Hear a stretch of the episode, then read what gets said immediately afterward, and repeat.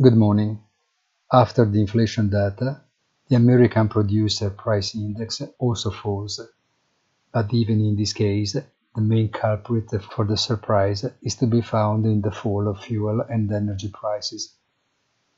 Wall Street seems to be losing enthusiasm and retrace, albeit limitedly.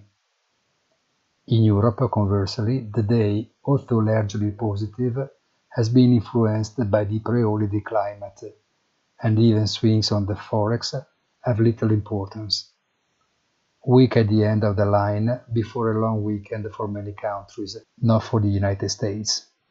Have a very nice weekend and don't forget our weekly commentary punto della settimana on our site easy-finance.it in the late afternoon.